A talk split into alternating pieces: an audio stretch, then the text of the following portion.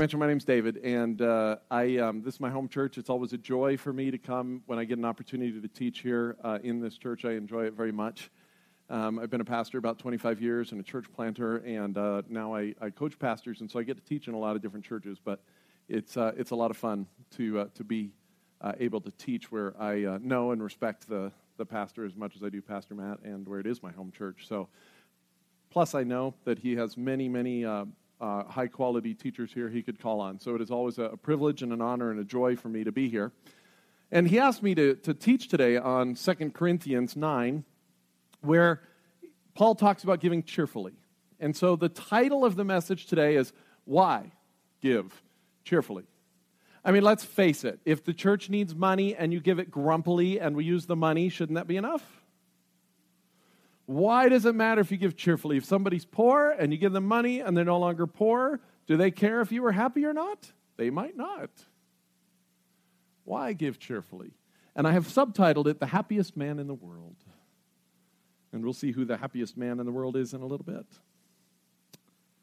I'll be honest, Matt's been talking and, and is going to continue talking about giving, um, living generously. And just to, just to be really honest with you guys, that doesn't produce warm, fuzzy feelings in me. When I sit in the congregation and the pastor begins to talk about giving, it's very uncomfortable for me. It's not because I don't give, and it's not because I don't think he should talk about it. Both of those are true. I do give, and I do think he should talk about it. But for reasons I'll explain later, it's a conflict of emotions. It's not one of joy. There's a mixture. And so I tell you that now to say if you're one of those people, that's okay.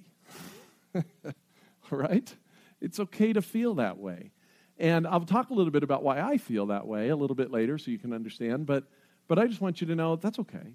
We're going to talk about it, and, and I don't expect you to sit there and pretend. Look, this is an honest community. Jerome says it many, many weeks. Matt says it at many weeks is an honest community. So it's okay to not uh, be jumping out of your chair that someone is possibly wanting you to give more of your time or money or uh, things. So that's all right. But I do want to approach this from a different angle for that reason. I was thinking about that a little bit and thinking about this verse, which we're going to read. And I want to kind of uh, see, I just really want to answer that question. Why give cheerfully? And, and, and why don't we give cheerfully? And, and why does it matter, frankly, as long as we give? And, and there's a part of me, you know, I, I think Pastor Matt is really good and he would never do this, but you know, if the, if the goal and the need is, is to have enough money to build a building or, or to do the, the various things we need to do as a church, who cares if you make people grumpy about it? You know, who cares if you manipulate and coerce and compel them to give against their better wishes? At least you've got the money, right? Don't worry, that's not what we're going to do. But why not? Why not? Obviously, there's something more going on here than just the elements that you give. There must be something else at play here. There must be something else that God and Paul is concerned about. So, what I want to do is, I want to read a passage for you in 2 Corinthians 9. I'm just going to read it straight through. And then I'm going to tell you right off the bat what the point is. Sometimes when I teach, I like to hold suspense. You know, I like to make you guess where I'm going. I'm not going to do that tonight. I'm going to tell you what the point is right off the bat, and then we're going to spend the rest of the time just beating you over the head with that point until you are so joyful you can't stand it. All right? That's the goal tonight. Second Corinthians 9. There's no need for me to write to you about this service to the Lord's people. Just to set the context very briefly, Paul is writing to the Corinthians, and what he's writing about is that there are some, some churches that need money in Jerusalem. They need food, they need they need basic necessities in Jerusalem. And so Paul has written and traveled and spoken to many of the churches saying, hey, we need this. And so now he's following up with the Corinthian church. There's a lot of questions in here. There's a lot of things, including which is some of what Paul says here. Is he being a little bit sarcastic given what we know about the Corinthian church? I don't know. We're not going to get into that. We're going to focus on one main point, but that's the context. He says, For I know your eagerness to help, and I have been boasting about it to the Macedonians, telling them that since last year you and Achaia were ready to give, and your enthusiasm has stirred most of them to action. But I am sending the brothers in order that our boasting about you in the matter should not prove hollow, but that you may be ready as I said you would be. For if any Macedonians come with me and find you unprepared, we, not to say anything about you, would be ashamed of having been so confident. So I thought it necessary to urge the brothers to visit you in advance and finish the arrangements for the generous gift you had promised. Then it will be ready as a generous gift, not as one grudgingly given. Remember this whoever sows sparingly will reap sparingly, and whoever sows generously will reap generously. Each of you should give what you have decided in your heart to give, not reluctantly or under compulsion, for God loves a cheerful giver. This is what I want to focus on tonight. Each of you should give what you have decided in your heart to give, not reluctantly or under compulsion, for God loves a cheerful giver I just want you to think about this for a moment because there's something weird that happens. And the weird thing that happens is this. If you're somebody who already feels guilty about not giving, or when someone talks to you about giving, you feel as if you're being manipulated into giving, or you feel like you're being compelled to give, or you feel like you're being coerced to give, when they read this verse, what you tend to think is not, oh, good, I don't have to be coerced, I'm just supposed to want to give. What you think is, oh, now I am compelled and forced and coerced into giving and pretending to be happy about it. And so we take this verse and it becomes not a less of a burden, but a greater burden. And I think the reason this happens is because, in all honesty, the enemy is so good at his job of making God's commands seem burdensome. It's an amazing verse in 1 John, which says that God's commands are not burdensome. It's hard to take that verse seriously sometimes because his commands so often feel burdensome. They often seem onerous, and giving is one of those. But I really think what we learn throughout Scripture is that it is because the enemy is so good at making the commands of God seem burdensome, enslaving, and entrapping. Because it's easy to justify not going there if that's what they are. So, if this verse is not, in fact, talking about a joy that actually is supposed to be part of healthy giving, an actual, honest goodness joy, if instead this verse is simply saying to you, there's something wrong with you if you don't like to give, and so what we need you to do is give more and dig down into the willpower that you have and make yourself happy to do it.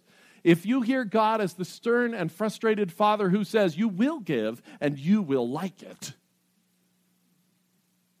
then you're missing the point of this verse in all honesty, we could read this verse differently.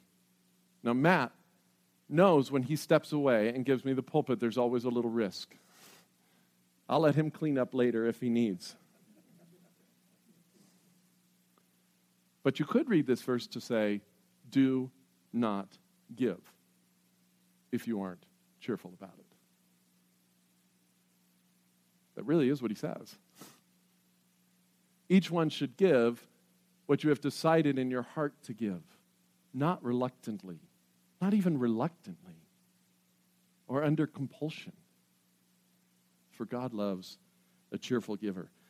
See, in fact, uh, the subtitle that I gave you at the beginning, The Happiest Man in the World, I thought about a different subtitle at first. I was going to make the subtitle simply be Great. Now I not only feel guilty about not giving, but about giving grumpily. I decided that wouldn't be, that was too long of a subtitle. But I do want you to think about the fact that what this verse is about, it's not a should. It's not a moral should. It's not a, a, a willpower should. It's not saying to you, you better give and you better work really hard to be happy about it. And better give a lot and really smile big when you do. That's not what it is. It's not a should in that sense. It's a should in the sense of this is what it's supposed to look like. There is supposed to be something about giving which is genuinely joyful, which makes you feel good, which you take delight in, which you love, which you embrace, which is awesome. And that doesn't mean if you don't feel it, you need to reach down with willpower and pretend you feel it, because that's not the same thing. Nobody ever said to you, pretend to enjoy a roller coaster. Well, maybe they did. I don't know what happens in your life, but but when there's something you enjoy, you enjoy it. It's not a should in a moral sense. And that's what he's saying here. It's fascinating how often Scripture tells us this that there's something about giving which is, in fact, very, very joyful. This word cheerful, he says, God loves a cheerful giver. The root of the word is the same word that in English has become hilarious. Now, I don't think Paul meant hilarious because they didn't use it the same way we did. He didn't mean it should make you laugh, but I think there is something about that that's worth sharing because it resonates with the emotion I think Paul wants. Think about when you are in, a, in the midst of something that just strikes you as completely hilarious. Not scornfully, cynically hilarious. I mean, actually hilarious. where you are giggling and you can't stop and you don't care that you look like a nut and people around you aren't getting the joke and they aren't giggling and they're feeling awkward, but you don't care because you think this is the funniest thing ever that's ever happened, and you're bubbling over with joy and you can't stop. And every time you catch your breath and stop, something triggers it again, and you just are overflowing with joy. This is great. This is fantastic. You feel so good when that happens. I think that's the kind of joy, that's the kind of cheer that Paul is talking about when he talks about cheerful giving. That's what we should be looking for. And if that isn't what giving is for us, then we're on the wrong end of the verse. Paul says, don't give if it's not like this. Like I say, Matt can clean up later. But, but that's what we should be looking at. You know, there's another verse. Paul does an interesting thing. Paul never spoke with Jesus when he walked the earth before his death. Paul spoke with Jesus after the resurrection. His first meeting with Jesus was after the resurrection, and he calls himself an apostle abnormally born, sort of out of order, because he got personal one on one instruction with Jesus, but it was after the resurrection. And there are times that he tells us things that Jesus told him that we don't find in the Gospels. It's like Paul got an addendum that other people didn't even either didn't write about or didn't hear. And one of the things that Paul says that really stands out, he says that our Lord said, and we don't find this anywhere in the Gospels. Paul says, Our Lord said it is more blessed to give than to receive. Now, here's the problem with that verse it's that word blessed. See, when we hear the word blessed, that is a word we only hear in church. And it's worse if you say it with two syllables blessed. It is more blessed to give than to receive. And we think that means spiritual or good or right or proper, right? That is not what the word means. The word blessed means happy. That's what it means. The Sermon on the Mount, over and over, Jesus says, Happy are these people, and happy are these people. That's why it's so weird when he says, Happy are the poor. Everybody goes, Yeah, it's ridiculous. It doesn't mean there's some sort of weird spiritual blessing that has nothing to do with it. It literally means happy. It means angelically happy. It means outrageously happy. Jesus isn't saying it is better, it is more spiritual to give than to receive. We all know that. Jesus is actually saying you will be happier as a giver than a receiver. And that we're not so sure about. But that's what he says. When you say God bless you, you're not just saying may God give you spiritual things. We're saying I hope God makes you happy.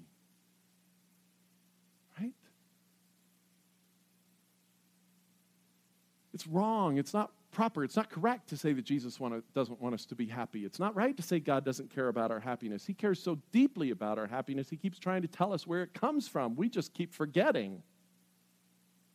And one of the places He tells us it comes from is from giving. It is happier to give than to receive. Wow, if that's not our experience, we're missing something. It's not a should. You don't dig down and say, I will be happy. Has that ever worked for you? You will be the one if it has. But there is something, there's some joy, there's something here that's just amazing. Something about being happy, hilariously happy, outrageously happy, bubbling over, joyful about giving. There's an emotional resonance. So, my subtitle that I changed this to of the the happiest man in the world, to tell you who I was thinking about when I wrote that, there's an interesting thing that happens around this time of year. There's two parallel stories that we all live in around this time of year in the holidays. One of them is the one that we believe is real. We believe Jesus really existed, really came to earth, God in the flesh. Amazing, amazing, amazing. Of course, that's what we talk about. But there's another story that runs parallel around this time of year, and I don't think it's a bad story. It's a myth, as long as we know it's a myth, it's not a bad story at all. And it's fascinating because it's about this gentleman. Now, let me ask you a question Have you ever seen a frowning Santa Claus? If you do, it's always a grandfatherly frown. You know he doesn't mean it. If I ask you to impersonate Santa, right? Just bear with me for a moment. If I said to you, on the count of three, I want to hear your best imitation of Santa Claus, all right? One, two, three. How weird is it that when I asked you to impersonate Santa, you all knew exactly that what I wanted you to do was laugh? Because Santa is known for being jolly, happy, cheerful, right? Always. He is the happiest man in the world. No question about it. And this despite the fact that he actually has the worst job you can imagine. You know what? Christmas brings up two experiences for people either delight or dread. And as someone who works in the retail world, may I tell you that for many who work in retail, it quite sincerely brings up dread. Because sometimes it's dreadful. Because you have these deadlines and you have these things you have to get done, and you're trying to make other people happy who sometimes don't want to be happy. And then sometimes you have to work on Christmas Eve. You know who works on Christmas Eve all night? Santa. You know who has a deadline that's unbelievable? Santa. He has to give gifts to every single boy and girl in the world in one night. Talk about pressure. He has to make a list of all the boys and girls in the world, decide who's good and who's bad, and then he has to check it again. I don't know who made this requirement, but we know he has to do it. So he checks that list again. And then he has to go deliver all these things in one night. And does he get paid? Cookies and milk do not count. No, he doesn't get paid. He gets nothing for it. And who gives him a present?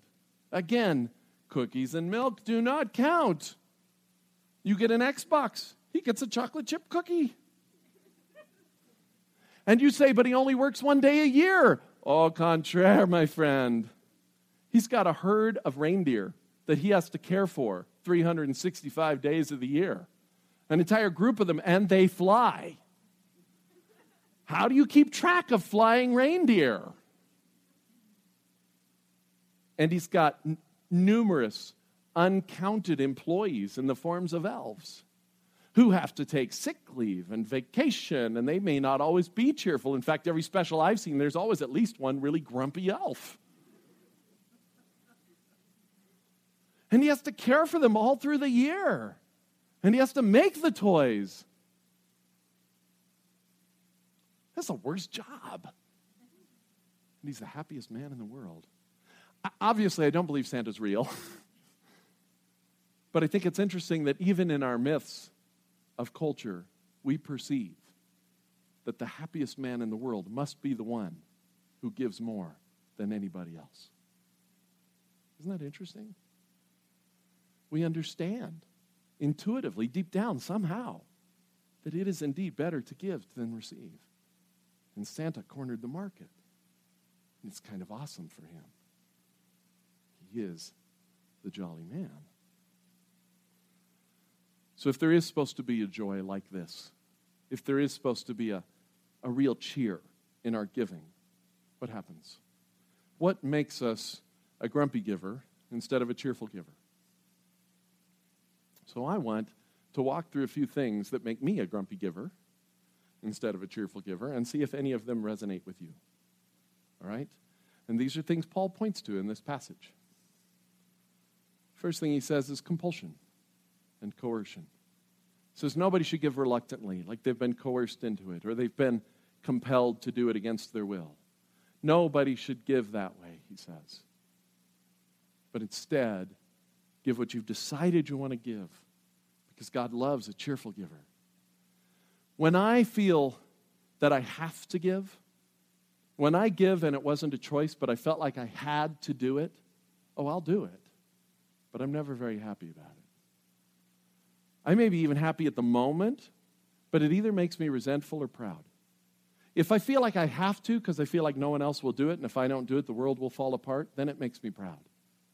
If I feel like I have to do it because otherwise I look bad or I look stupid or the other person will be mad at me or I'll let them down or I'm a bad person or I feel guilty and I feel like I don't have any choice but I have to give, then I feel resentful.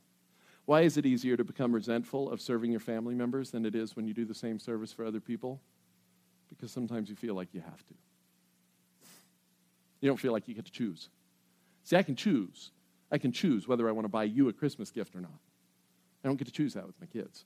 I kind of have to. well, not this year, kids. Just kidding. Um, not true, not true. But there is this, this truth that when we feel coerced into giving, we may do it, but we don't feel joyful about it because it wasn't a choice. There was no power in it, there was no love in it. Do you understand that? There's no love in a compelled gift. And you know what else you need to know? People that manipulate you into loving them through your service or your gift or your money or your time, they do it because they don't know any other way to get the love. But can I tell you a secret? It never works. They never feel loved. When you manipulate someone into loving you, you know, you can tell when they didn't do it because they chose to. And you don't feel loved. It doesn't help, it doesn't fill that. Instead, what do you do instead? Paul says it in that same verse. He says, Everyone should do what he has decided in his heart to do, to give what he has purposed to give. He uses the word purposed. Interestingly enough, this word appears nowhere else in the New Testament. It's like Paul went out of his way to find a word he didn't use frequently. He didn't know what was in the rest of the New Testament, but he went out of his way to find an unusual word, right? And he found a word which, which really means that you're going to make a decision, you're going to plan and make a purpose, and you're going to make a deliberate resolve to give. And it doesn't come from a half re- regretted promise. It doesn't come from a, a resentful place of feeling you had to. It doesn't come from an emotion that, that flashes up and you promise something and then later wish you hadn't. It means there's a purposeful decision that I am going to give, regardless of what other people say or do. That's what Paul says. Everyone should make a decision in their heart to give and not under compulsion because that will make you a cheerful giver. God loves a cheerful giver. Interesting thing about this, there's so much power in this. Even if someone is trying to manipulate you to love them, this doesn't mean you have to always avoid doing what they want you to do.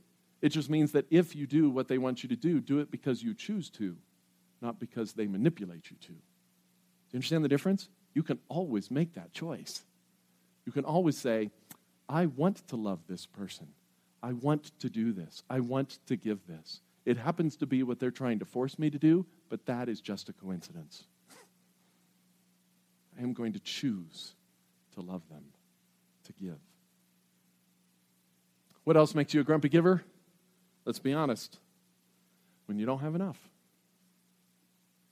When you don't have enough, it makes you a grumpy giver. This is what I started this, this evening with in my own transparency. The reason I get uncomfortable when people start talking about giving is because I feel like a failure.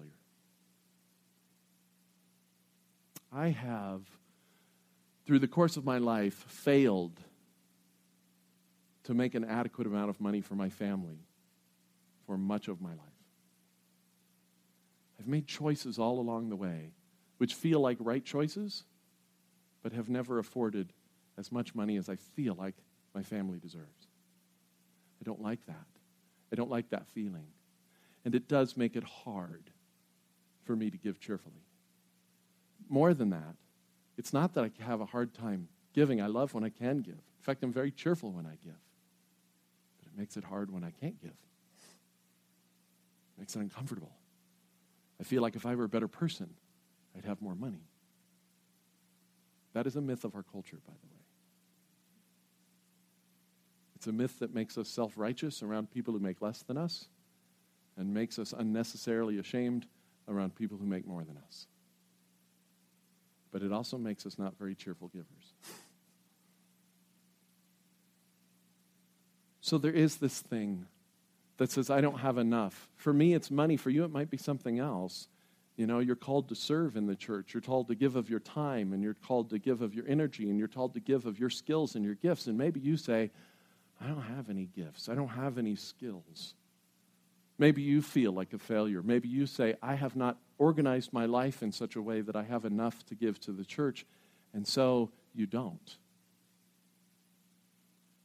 Or you give reluctantly, not because you want to hold on to what you have, but because you don't believe what you have is enough.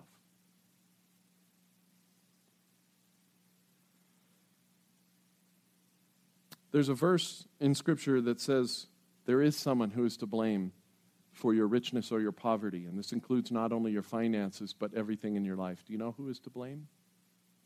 God. The verse actually says, It is God who makes the rich rich and the poor poor. Well, there's not much you can wiggle around there.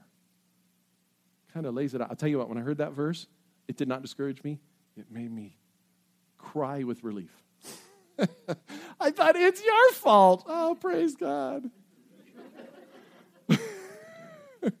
yeah, we make choices. I understand. But there is a real truth to that.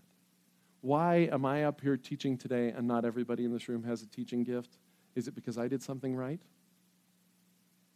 Is it because you did something wrong? It's because if we all had a teaching gift, it would be really noisy and no one would be listening. It's because it is God who apportions the parts of the body as he sees fit. That's good. That's good. There are times I look at people who have gifts that I don't have and I think, oh, I wish I had that gift. Every time something in my house breaks, I wish I had that gift, whatever it was. Because the only thing worse than not having enough money to fix things is not having the ability to fix them when you don't have enough money to fix them. So I have neither. So look upon me in despair. yes, there are days I just wish I had something else. You know, I, I, um, I have two jobs. I coach, as I mentioned, I coach pastors, and discipleship is just such a driving passion for me right now. It's so important for the churches to learn how to disciple, to do it better, to find it appropriately, and to, make it happen. And I coach pastors about that, and there are many, many days that I say, I don't have enough for this pastor. I never had a church more than 350. My last church, we closed the doors, and they were, and I won't even tell you how small they were. It was me, more than me and my seven kids, I'll tell you that much. I don't know what the number was, but it was like 50 or something. We had a small church. And some days I look and say, What do I have to offer them? What do I have? I don't have enough, but I can't get away from the fact that I feel that's what I have to do. My other job, I work for a, uh, a retail store selling high tech fruit. I'll let you figure out what that is.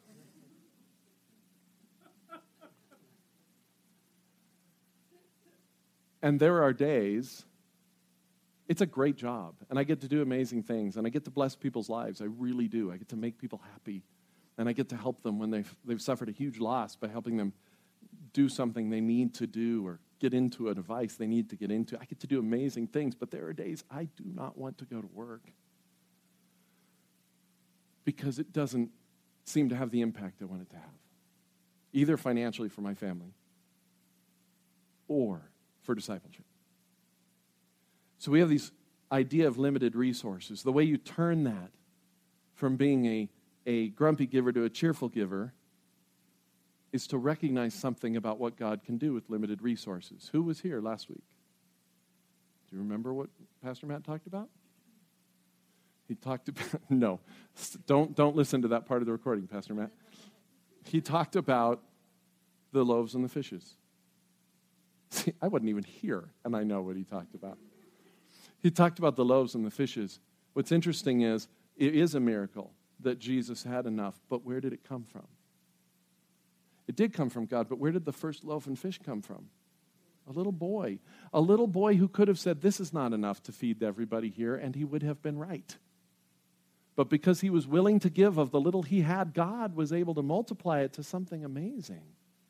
If he had said, My resources are too limited for the need before me, and had not given it, that would be a different story. But he did, and Jesus multiplied it. He can take your limited resources and bless people in amazing ways. There's a gentleman, his name is Edward Kimball. Don't, don't, does anybody recognize that name? Oh, fantastic. I'm so glad nobody knows that name. It's a much better story this way. So, Edward Kimball was a Sunday school teacher. He taught uh, high school, uh, Sunday school in a church. And one day, Edward Kimball, he, and Edward Kimball didn't feel like he had a lot to offer. He really only taught the Sunday school because all he had was a desire for people to come know the Lord. He was not a teacher. He didn't feel like he had good speaking skills. He was not organized. He just showed up. And one day when he showed up, there was a young lad, a young boy named Dwight, who came into his Sunday school, an 18 year old boy. And this 18 year old boy came in, and he was, at one point, the, Edward was having people read from the Bible, and he could tell, he could just tell, because he was so attuned to what was happening, that it was about to get to Dwight, and Dwight couldn't find the passage because he'd never opened a Bible before, and it was going to be a huge, embarrassing moment for that young man.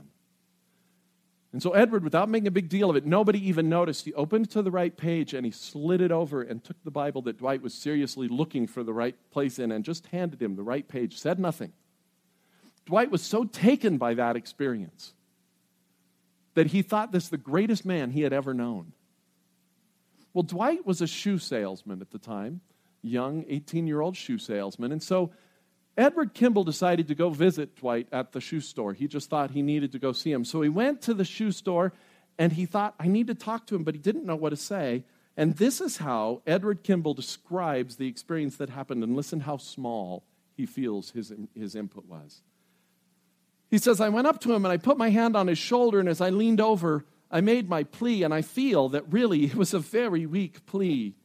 I don't know what the words were I used. I didn't know what to say. I simply told him of Christ's love for him and the love Christ wanted in return. Dwight describes the exact same experience this way. I recollect that my teacher came around behind the counter of the shop I was at work in, and he put his hand upon my shoulder and he talked to me about Christ and my soul. I had not felt that I had a soul until that moment. I said to myself, This is a strange man. Here is a man who never saw me till lately, and he's weeping over my sins, and I never shed a tear over them. But I understand it now, and I know what it is to have a passion for men's souls and weep over their sins. I don't remember what he said, but I can feel the power of that man's hand on my shoulder tonight. It was not long after that I was brought into the kingdom of God. And that's when Dwight L. Moody began to preach across the country in two continents. In the process of D.L. Moody preaching across these continents, and one of his meetings was a man named Wilbur Chapman. And as he preached, Wilbur Chapman was gripped by the Lord and he got saved. And Wilbur Chapman began to preach, and he preached to thousands and thousands of people. And one day, as he was preaching to thousands of people, there was a young baseball player who, on accident, ended up in this revival. And his name was Billy Sunday. And he got saved. And he went on to preach great revivals and preach to thousands and thousands of people. And one day, as Billy Sunday is preaching, there's a man named Mordecai Ham sitting in his auditorium.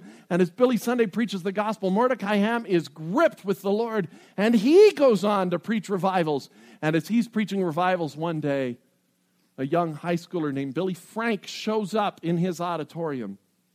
And as he listens to Mordecai Ham preach, Billy Frank is gripped not only with the gospel, but the need to spread the gospel. And we know Billy Frank as Billy Graham. And Billy Graham has been estimated to have preached to more than 2 billion people.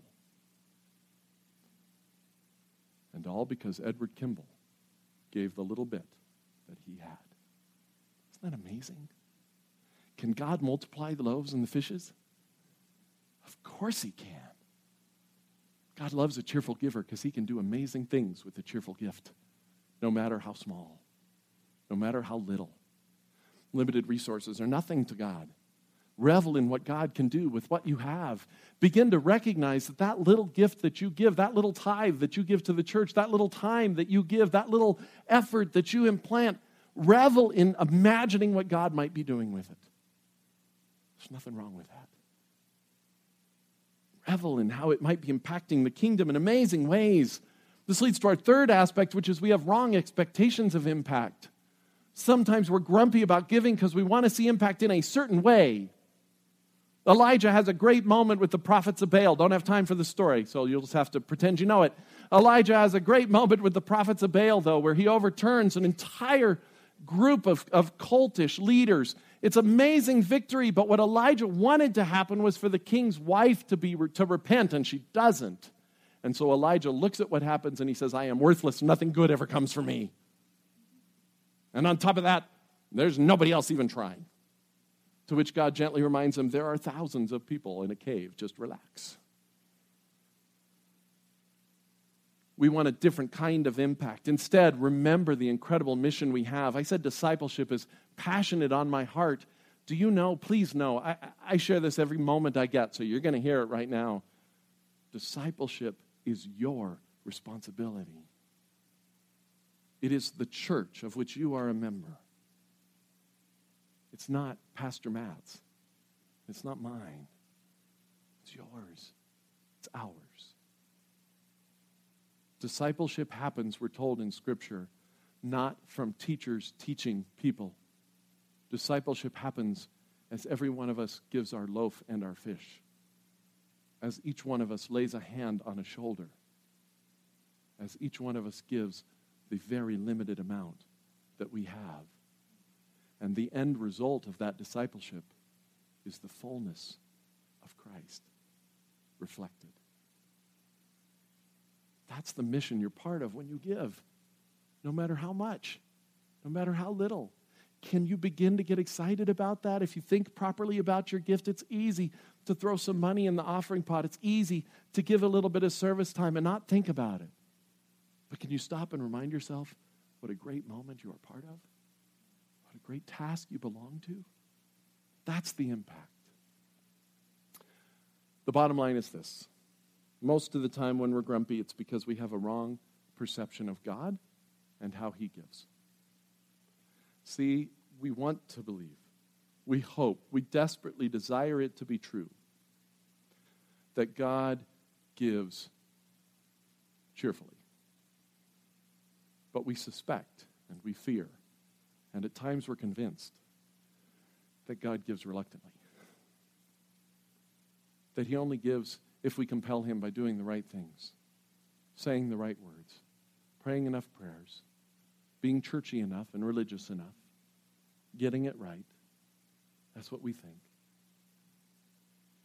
Do you, can you, for a moment, rethink about a verse you may have heard before? And if you've never heard it, listen extra carefully this moment.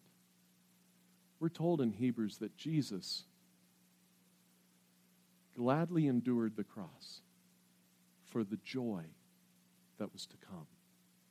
Do you understand that the joy we're talking about is you? It is giving you life. It is having a relationship with you. It is an intimate walk with you. That is the joy that made Jesus cheerfully give his life. He was not a masochist. He did not like pain. He endured the cross cheerfully, gladly, it says, for the joy set before him, which is you. Do you think that that same Jesus, when he sees you in heaven, is going to welcome you with a nod? Do you think he's going to look at you and go, Oh, right, you were part of that loophole that I created to let certain people in? You weren't really the one I was aiming at, but yeah, come on in.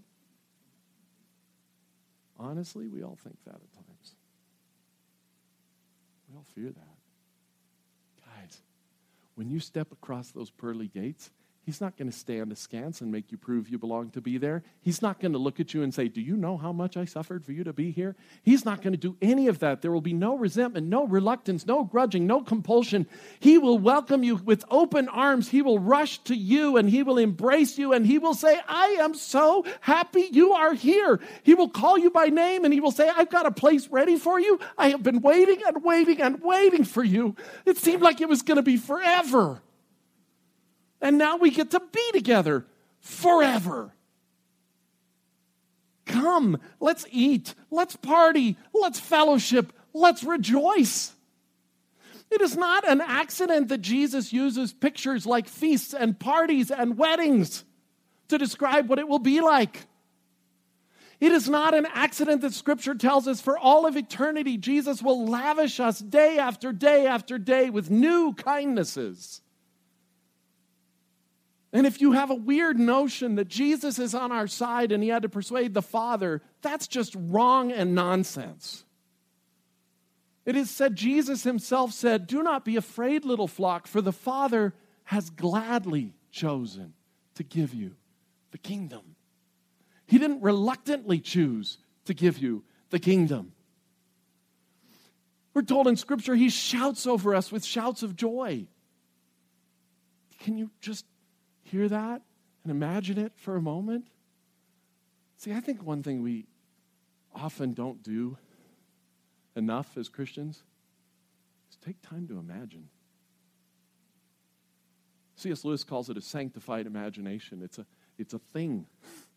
Jesus wants to purify our imagination so it dwells in these things rather than in the lower things. But what an amazing imagine thing to think about. You're not making it up. It's the promise. When we see Jesus, says John, behold what manner of love the Father has given to us that we should be called children of God, and such we are. And when we see him, we shall not be ashamed, for we shall see him as he is, and we shall see that we are like him. We're not going to see him and, and fall and be ashamed and say, I wish I was better. We're going to see him and we're going to say, God, you did an amazing thing. I'm like you. And Jesus is going to say, I know. Isn't it awesome? The parable of the prodigal son is wrongly named because it makes us think the important person in that parable is the prodigal son. It should be called the parable of the enthusiastically forgiving father because that's what it's about. It says that when the prodigal son returned from his wanderings and rebellion, read it carefully, it says that the father saw him from a long way off and ran to meet him. He had no idea why the son was coming back. Could have been coming back to ask for more money. If he saw him from a long way off, it means what? He was waiting for him. Jesus is waiting for you. And he's watching from heaven. And he is so excited. And when we enter, he is going to run to greet us with tears of joy. That's how our God gives. That's a hilarious giver. That's how he runs to us. God loves a cheerful giver because when he sees it, he says, Ah, oh, that reminds me of me. Because that's who he is. You want to be a cheerful giver? Revel unashamedly, unabashedly, excessively in the grace of God. I do not see any admonition in Scripture to be careful about reveling too much in the grace of God. I see admonitions from grumpy givers to be careful about reveling too much in the grace of God, but not from God. And dare to imagine.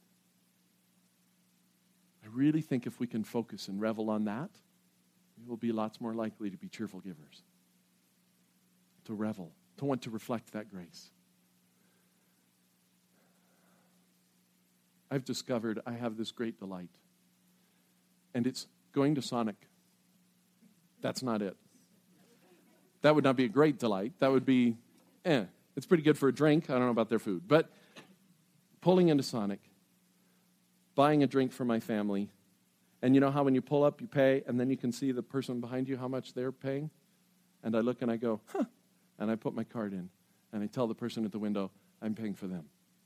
And they say, Oh, do you know them? And I say, Not a clue. They say, Who shall I tell paid for them? I say, Don't tell them anything. Just tell, well, tell them they don't have to pay. But they don't know me. What I love about it is the fact that there's no recognition, there's no credit, there's no sense that I'm doing this because of what I get out of it. But man, it is so much fun because I can imagine. Because there have been those days I have scraped the change underneath the chair just to bring a Coke to my wife. And wouldn't it be great if the person that I just paid for was doing the same thing and when they pull up, they get to use that change for something else? It's great. There is a joy in that kind of gracious giving. Let me give you one counter example. We'll have the team come up and, and we'll sing a song and really revel in the grace of God. I want to give you a counter example only because I want you to understand how important this is to God. Okay? And you may not realize this is a counterexample of exactly what we've been talking about, but it is. In the book of Acts, as the church is just beginning, there's a, there's a wave of generous, cheerful giving that occurs. it seems to be prompted by, among other people, Barnabas, who seems to have been just a great, cheerful giver, who gave because he wanted to. And there's this thing that happens where it says that people started selling their houses and their land and their properties just so they could help out people who didn't have houses or land or property or food. And the idea is that there's no compulsion, there's no guilt. There's no sense that people who didn't do it are looked down upon, or that the people who needed the help of others are looked down upon. Clearly, not everybody could do it, or there'd be no need to do it. But there's a sense that it was just an overflow of we are a family and we want to give. And so they're doing this, and then right in the middle of this amazing reflection of the glory of God, just people joyfully, cheerfully giving without guilt, without compulsion, without obligation. You give, you don't give. You give, I don't give. All good. But right in the middle of this really healthy, perfect balance, we have a couple named Ananias and Sapphira. And what Ananias and Sapphira do is they sell their property and they hold back a portion of it. But they are not rebuked. Hear me. They are not rebuked for holding back a portion of it. The problem is that when they go to give, they pretend that they're giving all of it. And this is what Peter says like the flames. Then Peter said, Ananias, how is it that Satan has so filled your heart that you have lied to the Holy Spirit and have kept for yourself some of the money you received for the land? Didn't it belong to you before it was sold? And after it was sold, wasn't the money at your disposal? He's not saying the problem is you kept it. The problem is, look, you could have kept all of it. Nobody required you to give any of it. What made you think of doing such a thing? You have not lied just to human beings, but to God. Why is this so important? Why does God make such a big thing of this at this moment? Why not pull them aside quietly and say, oh, don't do that? Because what Ananias and Sapphira did is they took a beautiful thing of cheerful voluntary giving and turned it into a mark of spirituality. They made it a mark of who was loved more by God. They defiled the very grace of God in their act of defiling their own graceful giving. Be cheerful givers. And I do believe a passage like this says if you cannot give cheerfully, if you have not purposed and planned in your heart to give, then don't. Never, ever pretend that you're giving in order to make other people think you're more spiritual.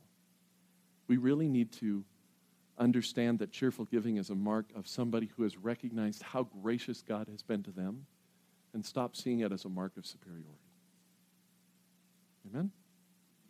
Let's pray and have the music team come up. Heavenly Father, we want to revel in the grace of God. We want to revel in how good you are to us. We want to revel that when we see you face to face, you will greet us with joy, with cheerfulness, with love.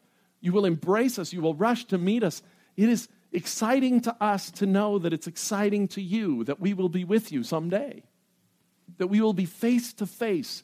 It's exciting to us to know that when we see you face to face, we will be struck with what amazing work you have done in us by your grace.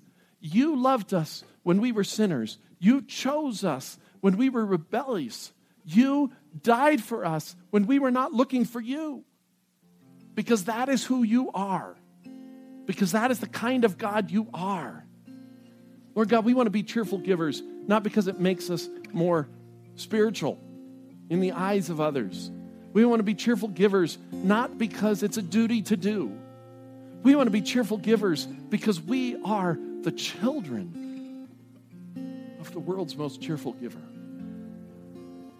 We are children of a God whose very nature is to give everything with joy on our behalf.